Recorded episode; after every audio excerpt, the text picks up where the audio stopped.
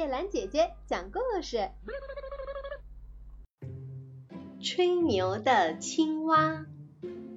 一天，一只青蛙从它的沼泽地里一瘸一颠出了家门，在市场上摆起一个摊子，摊子上摆着蓝瓶子、绿瓶子、棕色瓶子、透明的瓶子。它有各种各样和大大小小的瓶子，一切都准备好了，它就爬到一个箱子上，这样大家就都能看到了。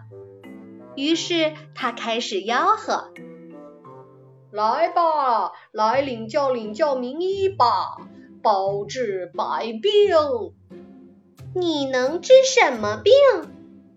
一只狐狸问道：“任何疾病，你想到的疾病都能治。”青蛙回答道：“我是最著名教授的门徒，有关医药的必备知识我无所不知。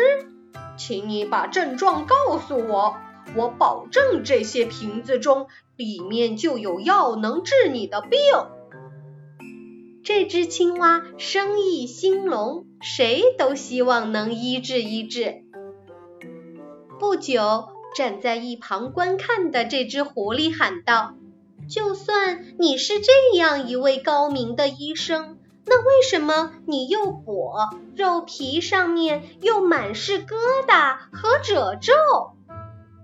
经过这样一提醒，就没有人再想买他的药了。甚至对那个瓶子也不再闻一闻了。